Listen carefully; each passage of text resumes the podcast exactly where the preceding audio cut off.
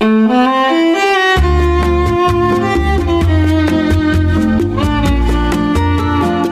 Open Nesters podcast is a weekly podcast that explores new ways of living as our kids leave the nest.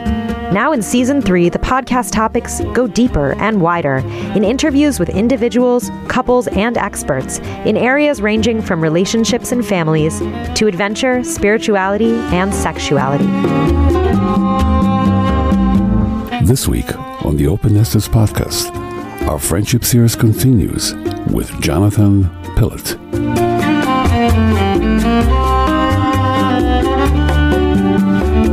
Tessa, I have uh, seen the friendship that you have with Jonathan Pillot evolve over the past two, three years. And it's beautiful to see, and I'm looking forward to hearing the interview.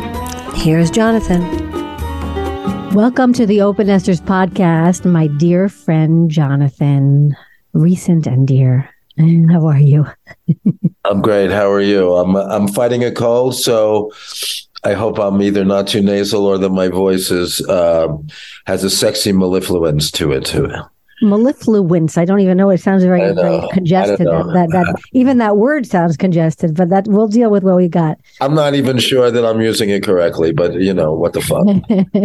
well, words are words, and words matter, though. Words matter. I know words matter, so we could look it up later. We'll look it up later. We we don't have the time to spend there. We should spe- be speaking about friendship we're going to talk about friendship because I feel like part of it is how we have, in only recent years, found a, a, new language and a lot of new languages. I want to tell you that I'm kind of developing in the last few months and will be over the next year around kind of the languages of friendship. So I'll go through them in a little while, but I just, I know that you're somebody, just so that our audience remembers, that's been on our podcast once um, with Dr. Joshua Coleman and about estrangement with kids, as well as your amazing work with unlabeling. And I know you're doing a lot of that. So you can look back on that. And the podcast notes, I do want to mention there'll be updates on Jonathan's work if you're interested. So on some level, I think language, it's almost like we, we embrace the paradoxes. Jo- Jonathan and I met on a, on a, on a dating app. But when we first met for lunch, we realized, you know, we had a very deep soul connection. It was instant. Absolutely. And it was only a few years ago, got two or two and a half. And so I would say we're kind of becoming the people, we're helping each other become kind of the people that we would want to be as friends, is the way I'm kind of framing our discussion, like how we are emerging. Mm-hmm. So I'm curious what you would have to say about that. How becoming the person you want to be is witnessed by someone who you meet in your life and you don't put labels on and you get away from language around and and what is all the platonic sexual romantic like give me some of your thoughts about all of that. Well i have uh, thank you for asking. Thank you for having me on. It's always a joy to be with you and see you um, always preferably in person but this will have to do.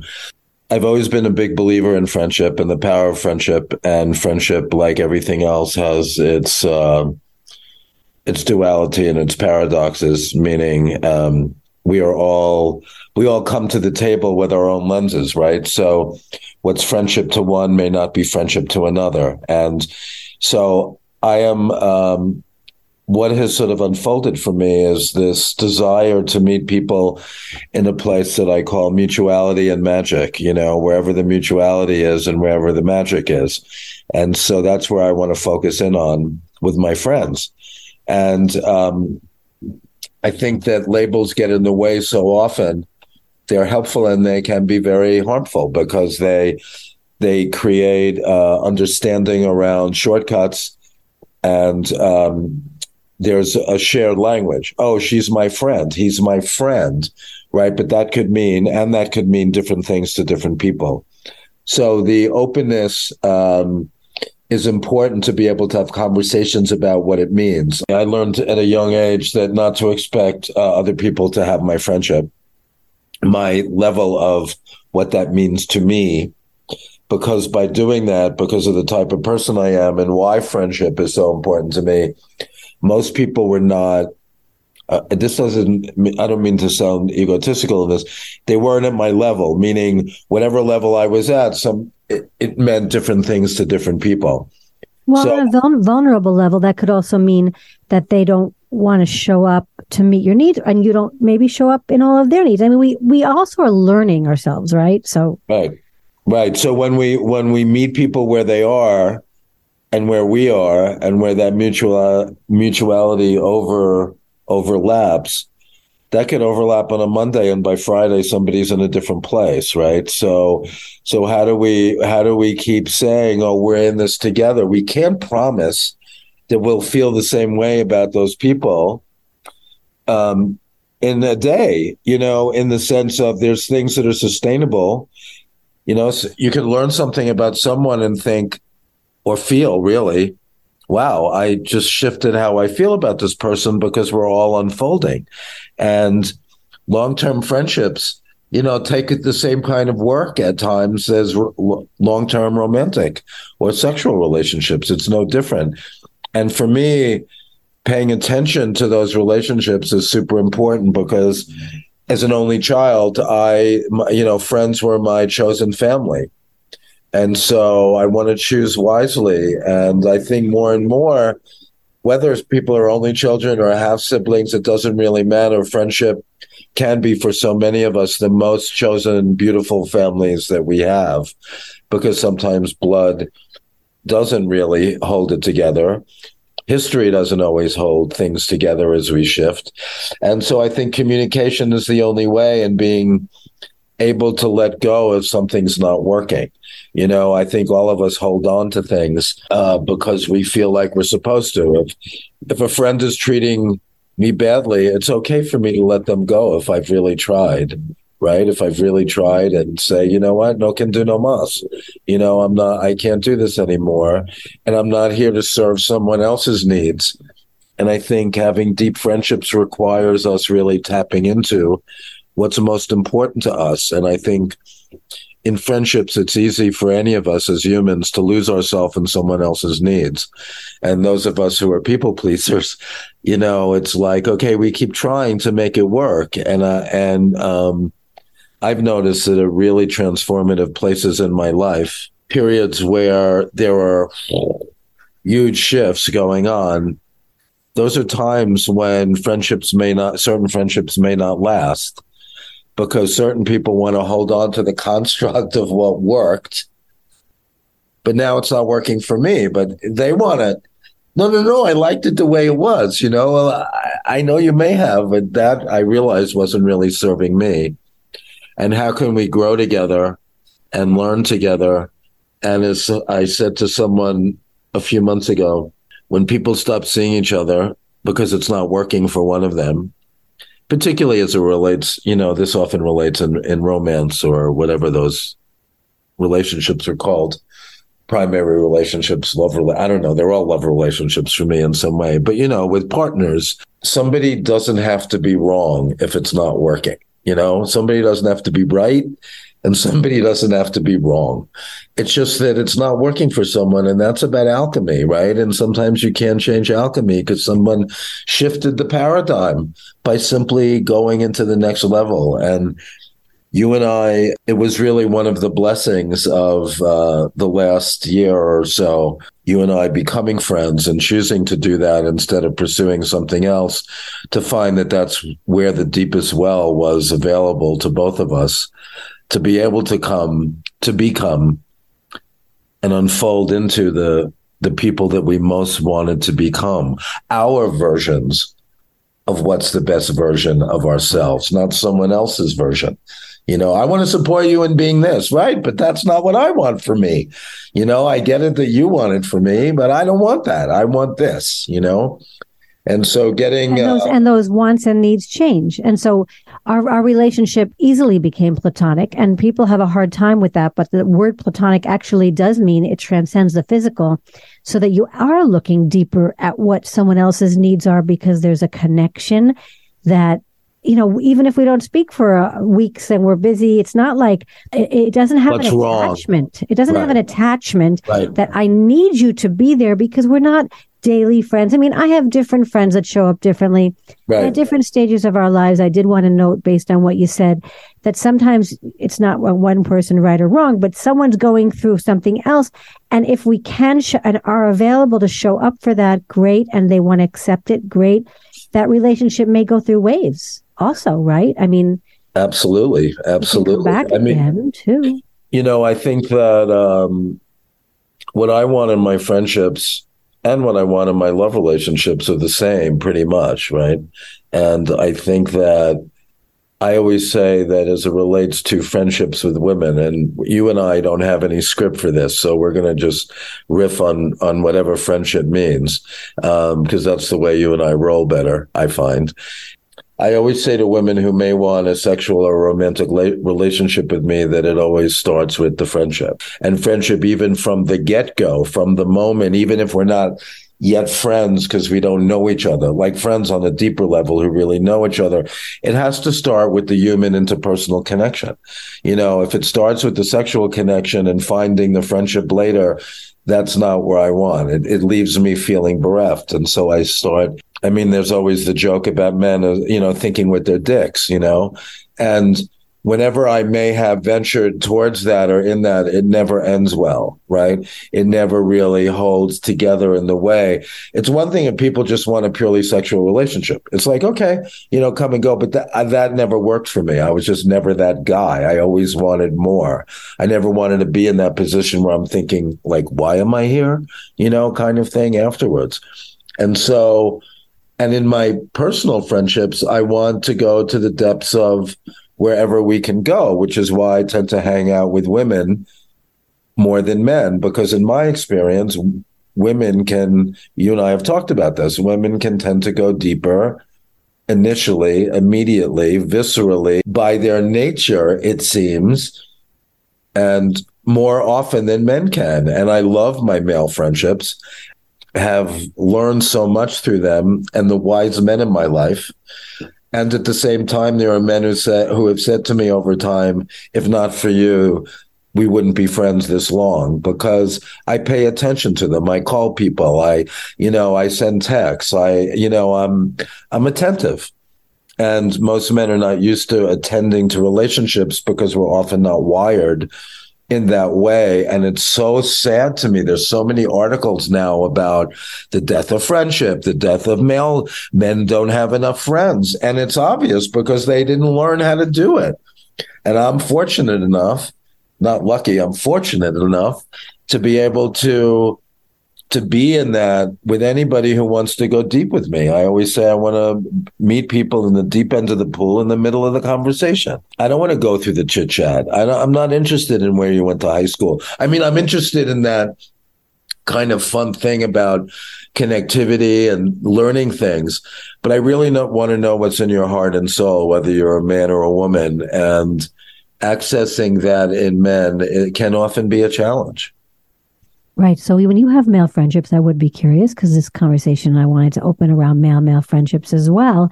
Is are they the what we traditionally consider like this performative thing, like we're doing things together rather than being together? So can you explain how you've tried to help shift that or what you've seen in that with me? Oh yeah, you're asking a great question, honestly, because at the moment I'm in Mexico in San Miguel de Allende, and I've been uh, immersed by doing what I do, which is meeting people and finding out where it takes me.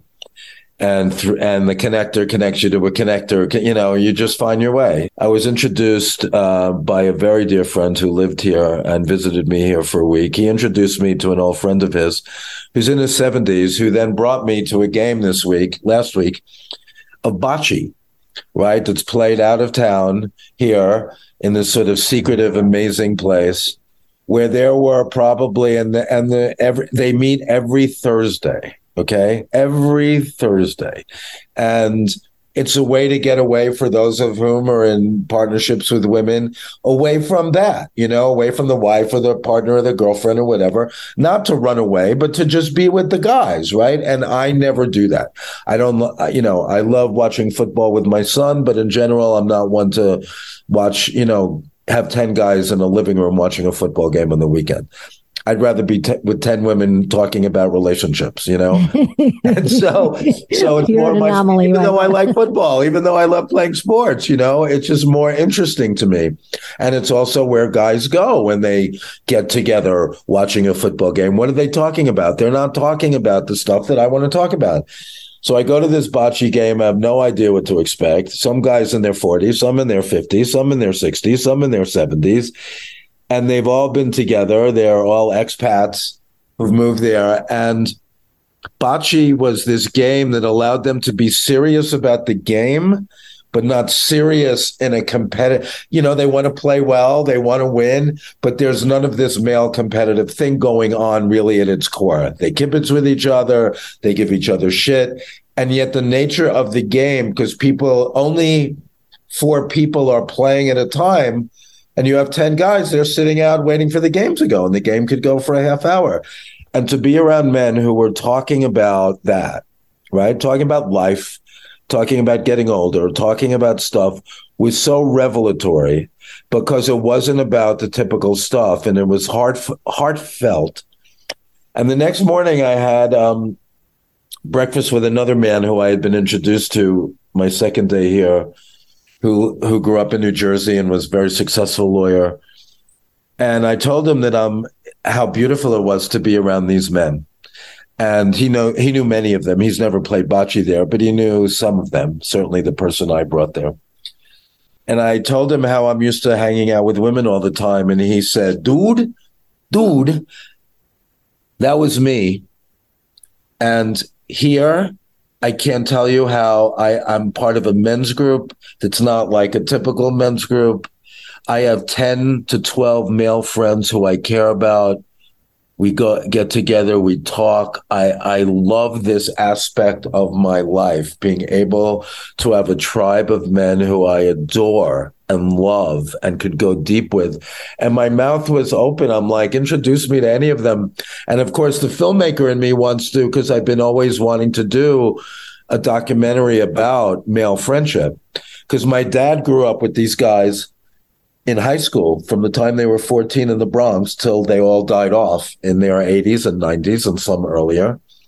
And my son has a group of guys who he went from K- kindergarten through, and now he's 28, and they're still his friends. And other friends of mine who have these tribes, I never had that because I looked at life differently. And often I had to combat a question that always blew my mind, which is, what are you, gay?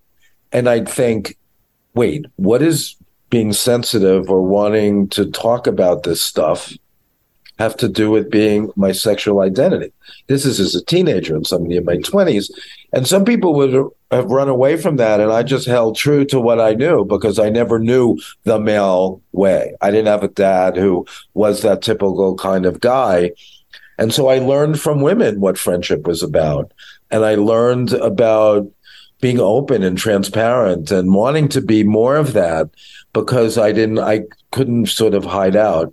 And it was very intimidating to a lot of men. Really mm-hmm. looking for at this stage of my life to expand the nature of where I can go for camaraderie, right? Because it's great to have women friends, but they're and they're also not a man. And sometimes you want someone in the same gender to be able to say, "This is what I feel," and not just from an empathy, like, "Oh, I can understand this. I'm a woman. I can understand how you feel." Yeah, yeah, yeah. I love that too. But I want it from a man who understands the pain of maybe not a daughter talking to him, you know, or the pain of being that emotional, you know, resource for women and allowing myself. What does it mean when I'm a great friend to a woman to feel like, oh, maybe I'm giving my power away, right? A little bit because I'm so concerned about her needs and how how can I nurture my female friend here it feels different sometimes than what a man might need, right? And I so it would be different for what a man because of our programming. But I'm curious about your dad. You said something, so if you was trying to take you back to that. Why do you think you didn't model any of that camaraderie with male friendships after your dad? I think there's a lot of reasons. Well, one is One is that my dad had these friends, you know, when they would come over and they were lifelong friends. They were like my family when my mom was sick and dying and all of that. These men and women were there in support of my father and my mother. And I loved these guys. They were really delicious humans. The point is that where I would tend to feel most comfortable was in the kitchen with the women. And that's where I learned my greatest lessons, even though I love that. Because those guys, they stayed in the simple lives of what they would talk about was nothing really very much, right? They weren't talking about aging or this or that. Who knows what they were even talking about when the women in the kitchen were talking about the stuff that seemed more deep and wide and, and beautiful and all this kind of stuff. And I never, because I grew up as an only child, I never felt part like part of a tribe, right? And so I, whereas my son, where Cooper is very fortunate to have all these friends that they grew and expand and challenge together, I never found that tribe. I had it when I was younger, and then when I went to a different school in seventh grade, I never f- found that. And also because I feel like I never want to lose myself in a in a tribe, right? I I, I can be part of many tribes, but you ain't getting me to drink the Kool Aid. Whether it's at a synagogue, there's part of me that's like more of an individual. I don't want to be subsumed in that. And I can see how that happens.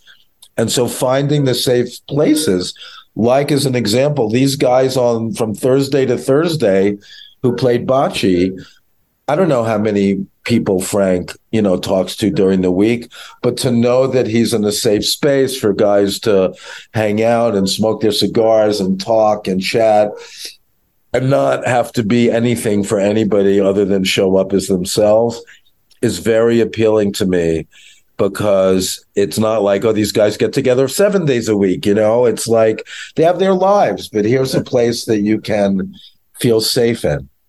And I've been looking for always wanting to attract tribes where I can drop in and be in and be a part of it. So I didn't mirror that because I wasn't, I didn't have those people. I wasn't, I didn't feel connected to a group of guys in high school, right? They were not my people, you know, nice people, but not my people.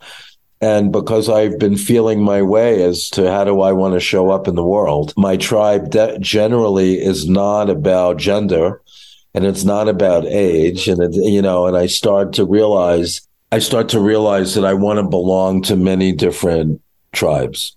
So jonathan you're telling me about kind of this tribe like you always wanted to have a tribe. Right. And and and we still it's again i guess again you're only in mexico temporarily unless you stay. And i just think it's so interesting that idea of how we are becoming like how we how we need belonging and and you wanted to be an out you want to be able to witness yourself as as self-authorized. And then you want to be able to integrate as part of something. So it's always holding this paradox right? And right. sometimes people get too caught up in one or the other so it's hard for them to create friendships. Right totally. How do you how do you make it an end you know? And how do you i mean to me i think so much is about creating safe spaces right?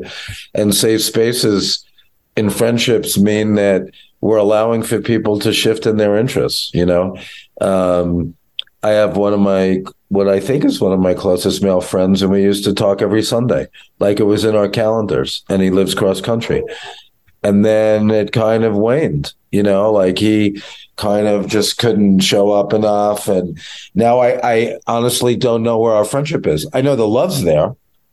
Okay, I know the love is there. I just don't know where the friendship is. Right and I don't know where the what are we? And again, back to not needing to label it. It's not a name, but it's a space, right? Where if I want to meet people where they are, okay, where are we? You know, like what capacity do you have? And I think when two different people have different capacities, I've come to realize, and this has been long in realizing because of my type of energy and wanting to sustain things and make things and move things and create things, that sometimes not everybody can meet me there, right? So it becomes too much or something like that. And and so I just want to keep paying attention. Like maybe we're meeting over here, right? But we used to meet over here, wherever that is on the spectrum of something.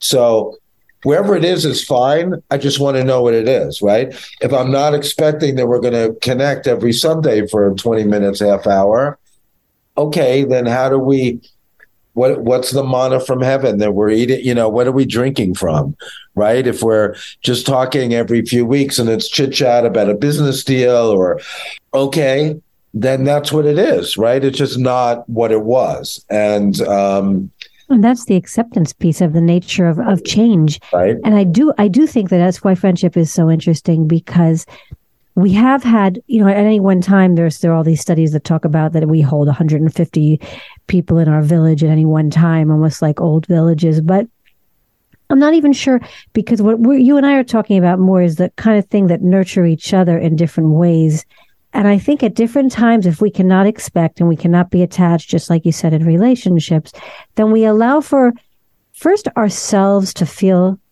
our own the holding the holding our our, our self-authoring, our introverted, our internal life with enough presence that it can sustain us through times that we don't have those connections. So the first thing is for friendship, I think, is the befriending ourselves, that that belonging to our bodies, that that ever present and important evolving journey that we don't get too caught up in the attachment of what we need from someone else. I mean, it's always comes down to that. That is so true. That is so true. I mean, I don't think many of us know how to be good friends to ourselves. It's easier to care for others than engage in self care, right? And I think for people who have grown up to be nurturers or people pleasers or felt like their needs had to come second. It's a big deal when you put your, you know, or when somebody says, "Oh, you're being so selfish," and it's like couldn't call me something more heinous in in many ways, and yet at the same time, that's a label. Because what do they say on the airplane? And this is always an overused metaphor: put on your mask first, right? And I know as a parent, having when having gone through struggles that if I'm going down with the ship when my kid's not at their best, right?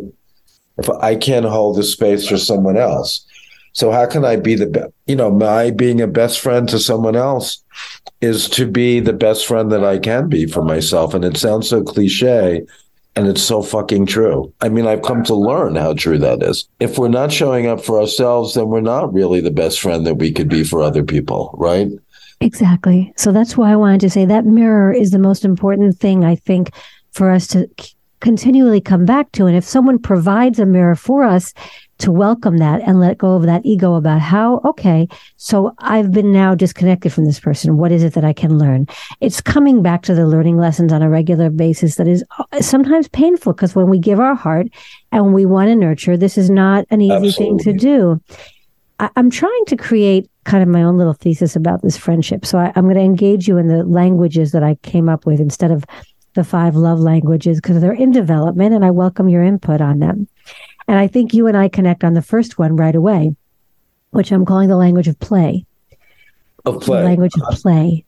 And I think in a friendship, first, obviously, if we know what ignites our own play and activate. Well, you're hitting on what these guys are up in the bocce court because yes. they play together in a way that's not so. They don't have to do anything other than hang out for three hours together, just being kind of. And it's not competitive. And I don't want to judge sports guys who just watch sports. And yet I think they're feeling a little lacking. I mean, we have another interview with Carl Honore, and I know my, you know, Amir and many of his friends are saying they want richer friendships. They don't just want doing. They want discussion of their lives like these bocce guys.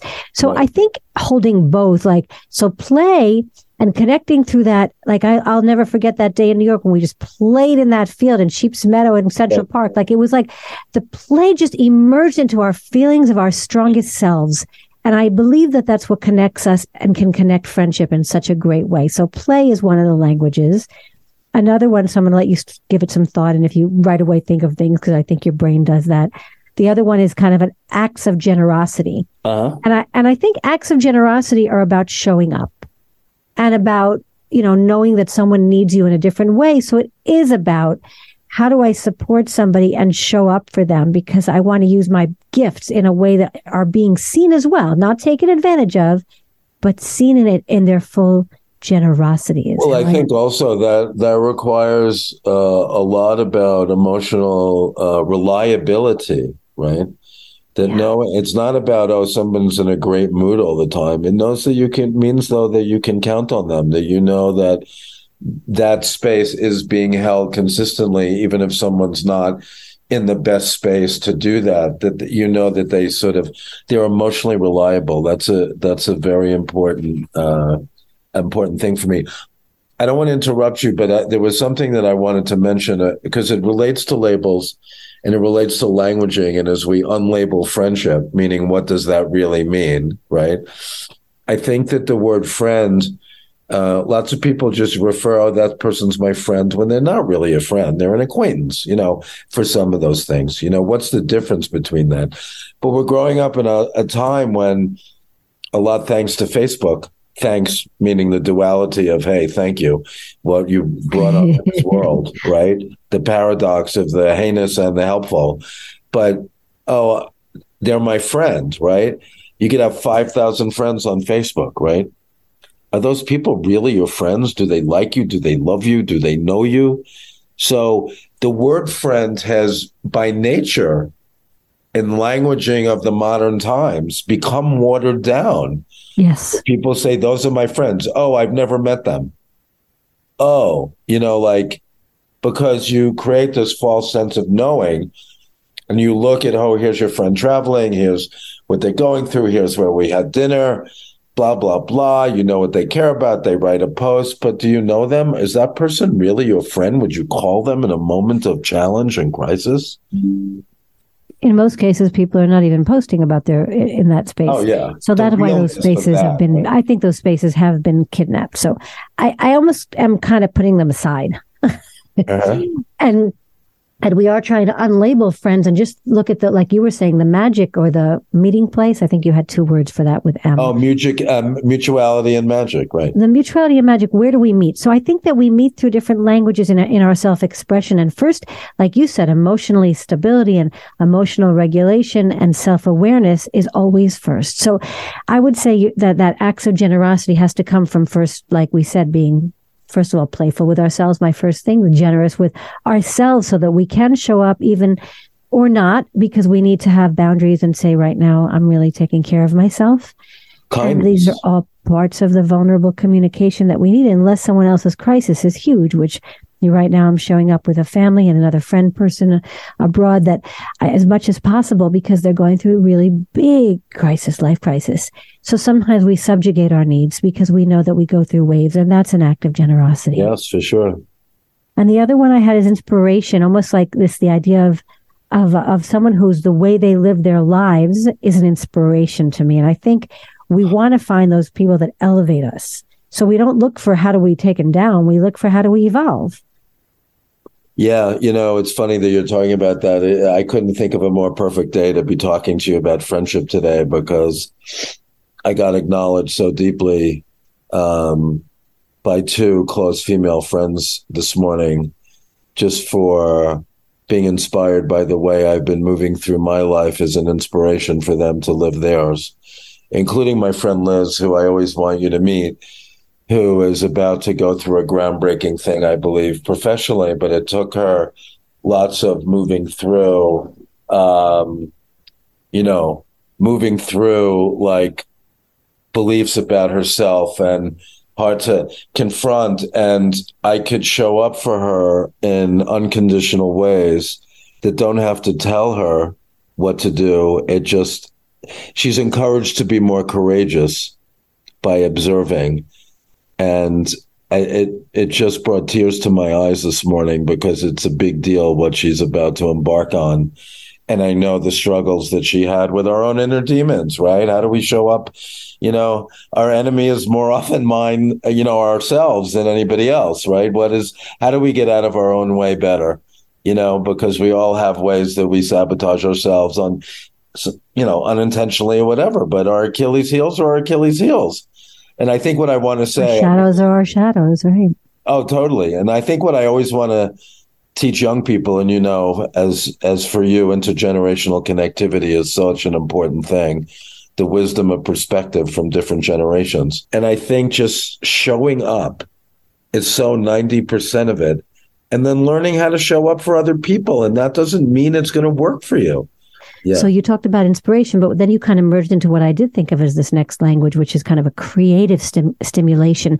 So even if that young person, which would be, I think, more or or that one year relationship Right. of friendship offered me a creative opening in my being they were a friend for that time that created or it could be in a in a heart mind mastermind those places that are creatively stimulating together we created something new in that moment a little different than inspiration inspiration is somebody watching you and sometimes i have that with some of my older friends that are mentors to me Right. and I found a friendship in that.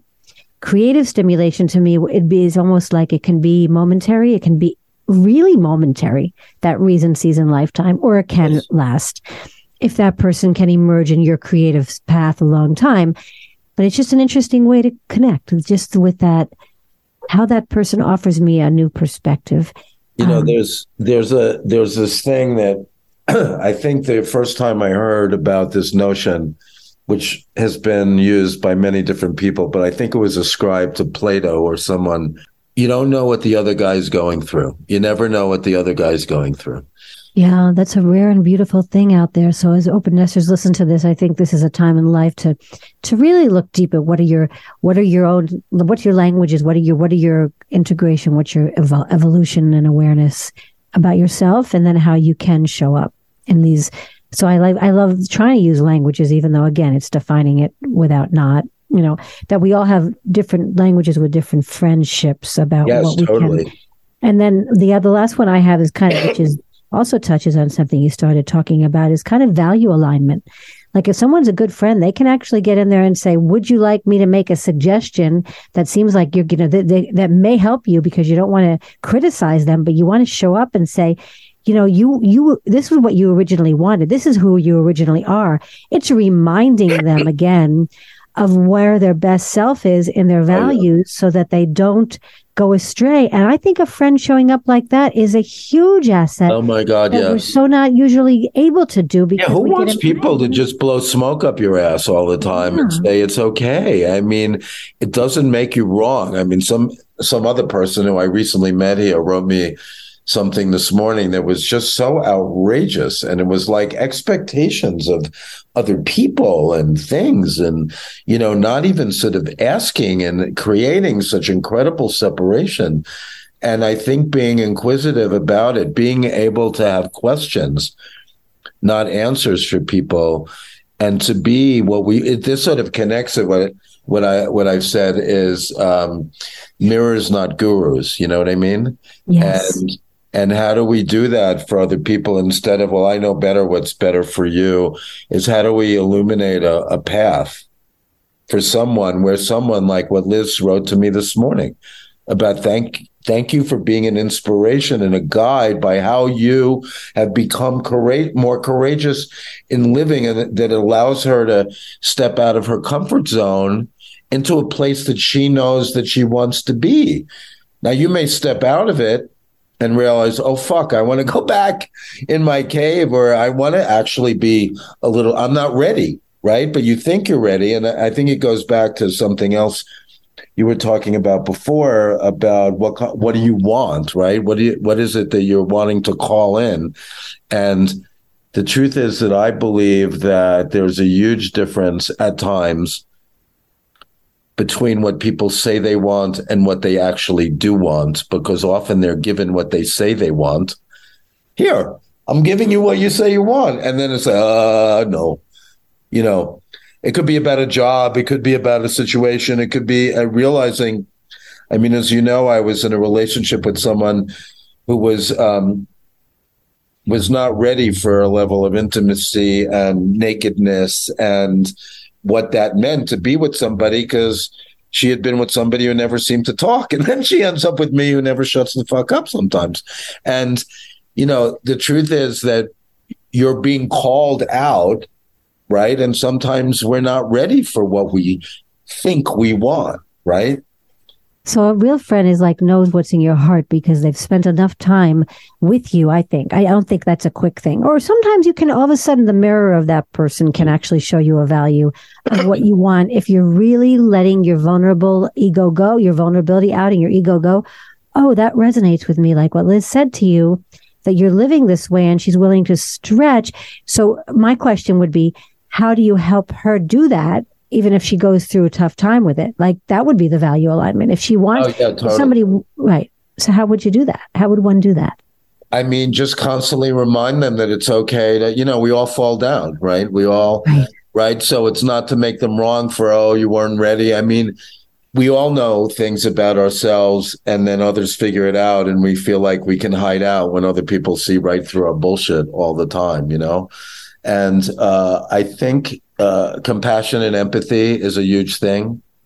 So when we see someone who's trying, I mean, we have to encourage the trying part um, and not the oh it didn't work out you know i have uh, i've had such a challenge in life through the uh, because of the word mistake right because people use that often to describe choices that they made that didn't work out the way they wanted right so it was a mistake right but then when you press forward like Oh, well, wait, didn't that ma- magnificent thing happen from that mistake? Didn't you meet your beloved from that mistake?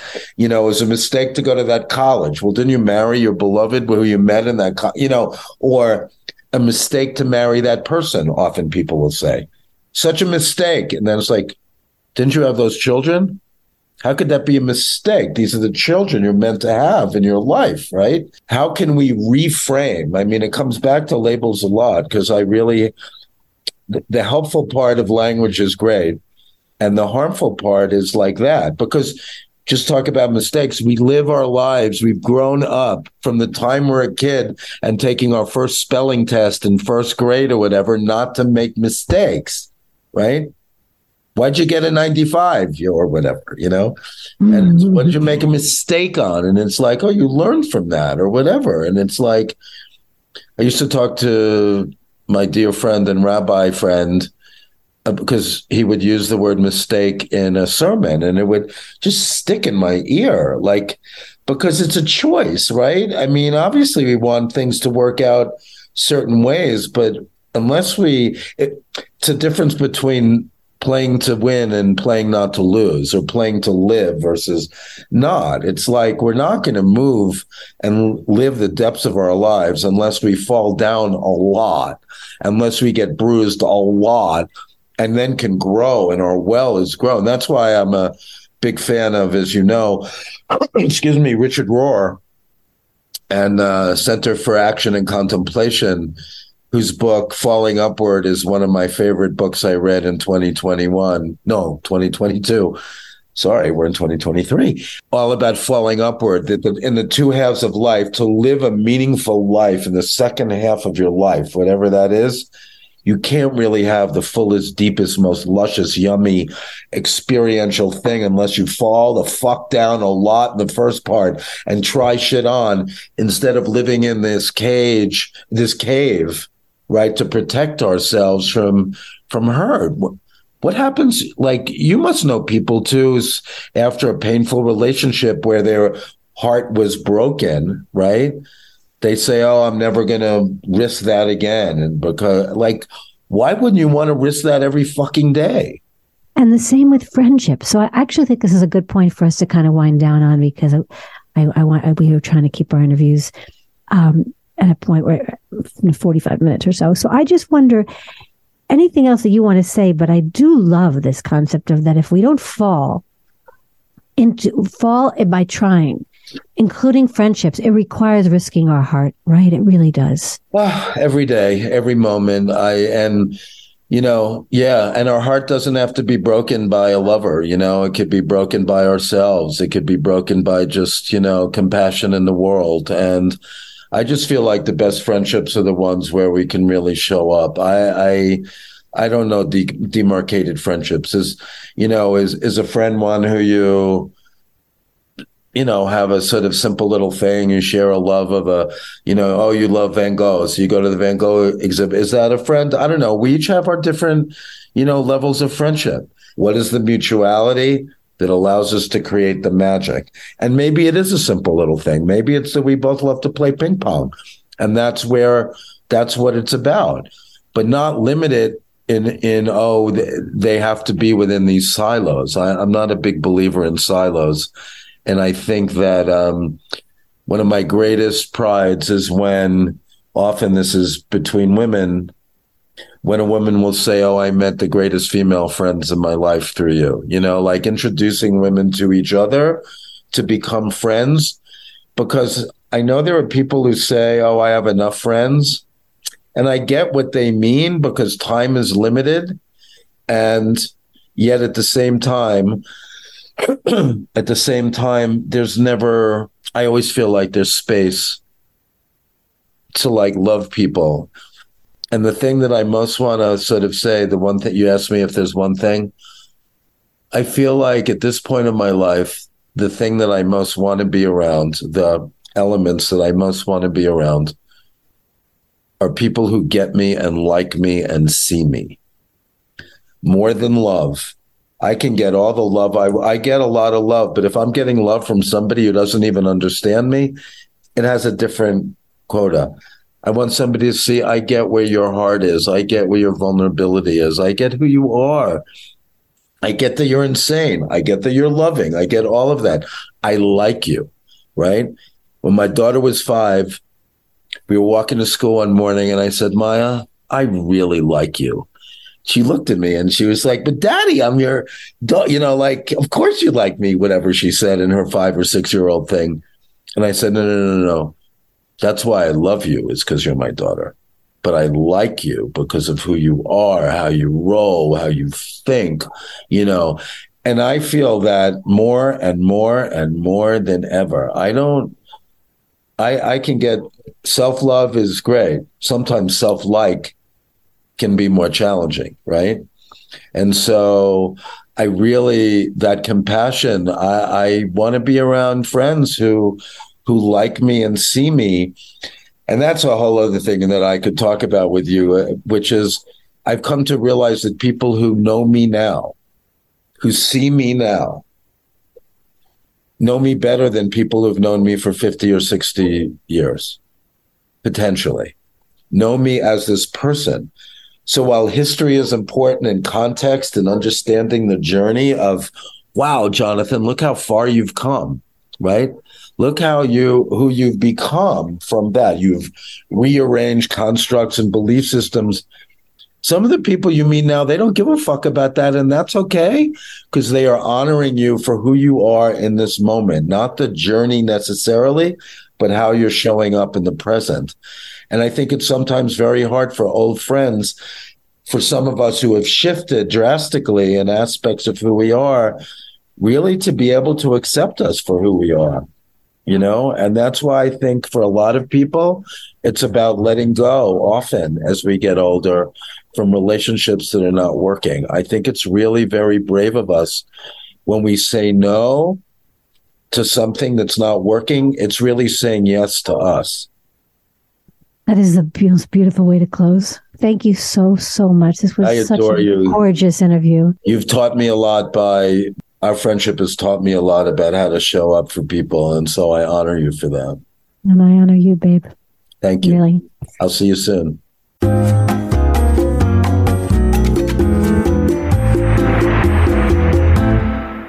Wow. Tessa, that was very in depth information, and I love to hear Jonathan speaks because he's so articulate and he knows his stuff, and he has is very much in touch with himself and his feelings, and it's always good good to hear. But there are many many subject matter that have been covered on this particular podcast, don't you think? Yeah, I mean, I I have a few highlights I would love to feature, but what did what did you think? Because I was the one on the interview. Well, well the beginning he says uh, he, that he likes to meet people in their levels and some some of them are not. And you know, some may take it as a snobbish statement, but you know, we all lions and we all foxes.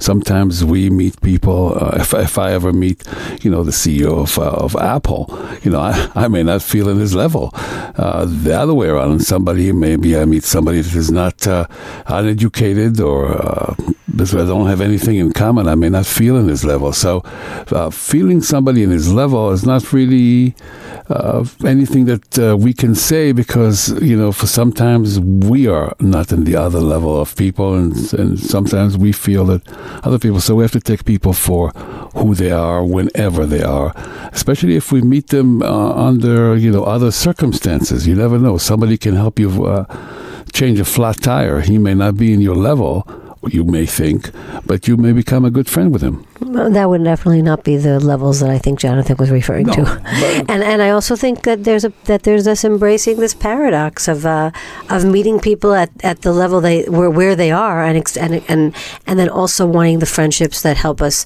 grow and knowing that there's both. And so we all we all have it's always and instead of or and. I think the biggest takeaway for me was that they, his the attention to relationship that's needed, and you know it's interesting. I think I, I once told you I've taught this that attention in Hebrew is to put your heart, sim lev, and he was saying that attending to relationships Yeah, that a lot of men don't A- do, and that's actually what I It's a- wanted to focus on with we, you too. we definitely uh, it's an att- attribute that is that is missing in the male side.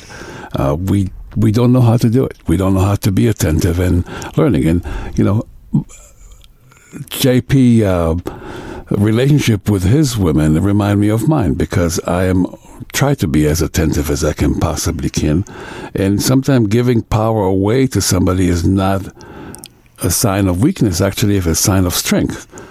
you I think men are practicing uh, friendships with women, and now they're, and now there are these men groups. I think that are forming, and I love this the, the idea of play, but yet not being like you. You like to play backgammon as an example. I was thinking about that with Sure. Baki when it, Bachi, when he was talking about Bachi, about the the men meeting. I and- mean, uh, I, I can I can see myself meeting in a in a in a, some remote uh, bar and some kind of a hole in the wall place and meeting some incredible people and hanging out and smoking a cigar. Not that I smoke a cigar, but hanging around and playing backgammon. I can see myself doing that.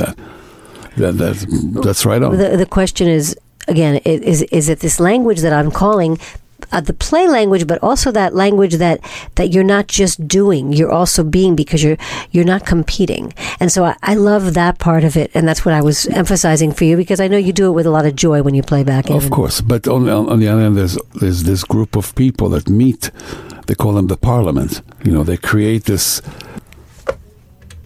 group of people that meet on a weekly, bi-weekly uh, schedule, and they meet and they talk and they friends, and they eat together and they laugh and they play and they tell jokes, and that's that's a form of play. Absolutely, Yep. I love, I, and and I love the idea that when if men do and learn, and I hope by listening to this, uh, men can learn about friendship because they're listening to men who are listen looking at at what is how how we can make. Not necessarily even mistakes, which I, I understand what Jonathan was saying. The word mistake is is not the point. The point is it's okay to fall down, and then how do we know that's part of risking when we put our hearts forward? It's okay to fall down. Some of the friendships will work will work, and some won't.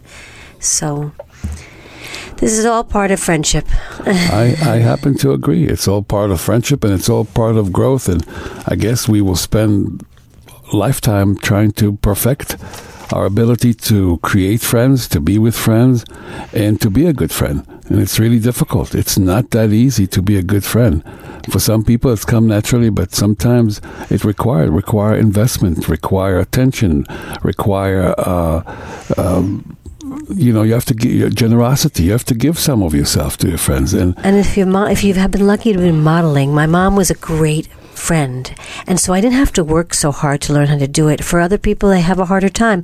My biggest compliment is what our daughter recently told me. She said, "I learned from you how to make friends, how to keep friends, and how to how to end friendships, because all those qualities really do matter, and they take work." and the and the famous book uh, How to Win Friends and Influence People by Dale Carnegie, which is a classic of all time. Don't necessarily make friends, but you make acquaintance and you get your way. So there's many kinds of friends out there. not for those. but I'm not for those, but that's okay. All right. Well, that's enough for said. We've had a nice long interview, so Anyway. wrap it up. Uh, please visit our website at theopennesters.com. That's double N in the middle, S at the end. We'd love to hear from you about your comments about the friendship series or any other topic that you may want to hear about. Please write us uh, to Tessa. What's your email, Tessa? Tessa at the Open Nesters, and also in our closed Facebook page, we have a nice discussion. And we'd love you to be on our Instagram community and subscribe to the podcast everywhere you have podcast.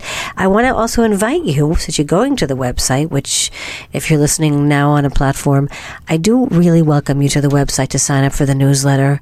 And I'm doing, I'm taking tips from every one of these and the languages that I was developing. This time we talked about play. I'm sending people the tips and part of my ebook in development on friendship. So if you subscribe, you'll get all that great stuff. Fantastic. That it sounds a good deal for me. So till next time, this is Amir. And this is Tessa. And we will see you on the next episode. Ciao.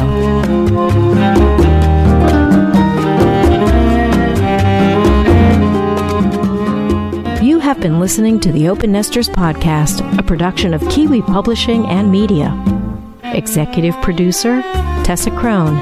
Music by Yoni Avi Patat. Audio engineering by Lucid Sound. Web design and blogs, PJ Ewing. This podcast is available on all podcast platforms. To learn more about each episode and guest, please visit us at theopennesters.com. For questions or to be a guest on our podcast, email Tessa at theopennesters.com.